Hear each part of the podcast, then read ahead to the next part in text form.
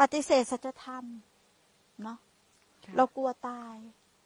เรากลัวจน เรากลัวเจ็บ เรากลัวไม่มี เรากลัวไม่เป็น เรากลัวโดดเดี่ยว เรากลัวอ้างว้าง ทุกอย่าง เราอยู่กับความกลัวแต่เราไม่อยู่กับความจริงเลยความกลัวพวกนี้เกิดขึ้นได้ยังไงรู้ไหมมันเกิดจากความโง่หลง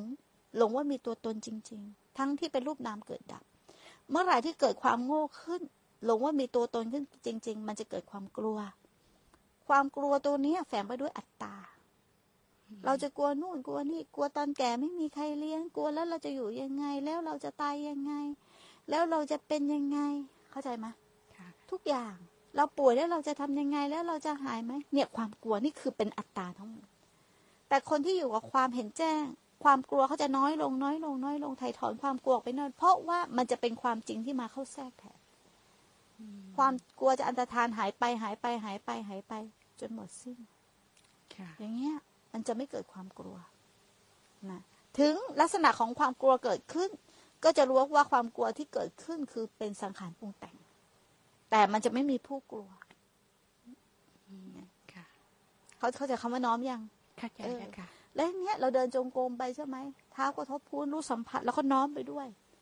รู้สัมผัสไปด้วยน้อมไปด้วยรู้สัมผัสไปด้วยน้อมไปด้วยมันทำได้ ในขณะจิตปัจจุบันเนี่ยแหละ อะไรกระทบก็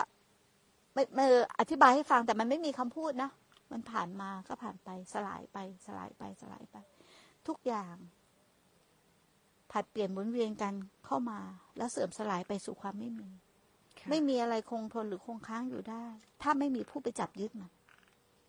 ค่ะเนี่ย น้อมอย่างเงี้ยในทุกขณะปัจจุบันเดี๋ยวมันก็จะลงใจลงใจลงใจ แต่ส่วนใหญ่เราไม่น้อมเอาความจริงเนาะค่ะเราพยายาม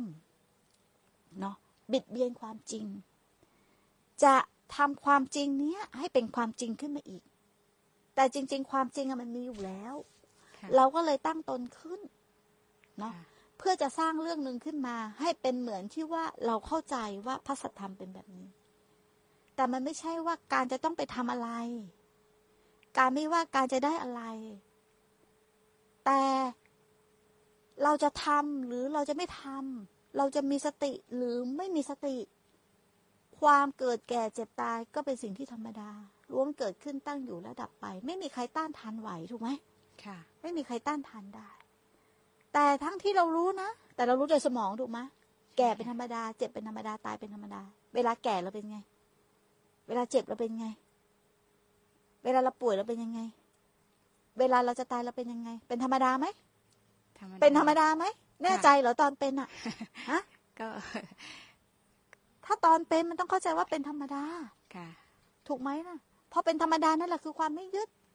ค่ะ คือเขาก็ทำงานของเขาปล่อยให้เขาเกิดเองดับเอง ปล่อยให้เขาเกิดเองดับเอง สลายเอง พอจะตายแล้วธาตุลมก็ออกเห็นไหมอย่างเราวันนั้นอะ ธาตุไฟอ่อนอ่อนก่อนเลยธาตุไฟไม่มีก็เย็นหมดแล้วเนี่ยนะมันเรียนรู้ด้วยตัวมันเองเลย เพราะอะไรอาจหารที่จะเรียน ถูกไหมเคยฝึกมานี่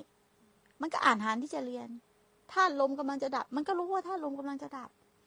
สังขารกำลังจะเสื่อมไปกำลังจะเปลี่ยนแปลงไป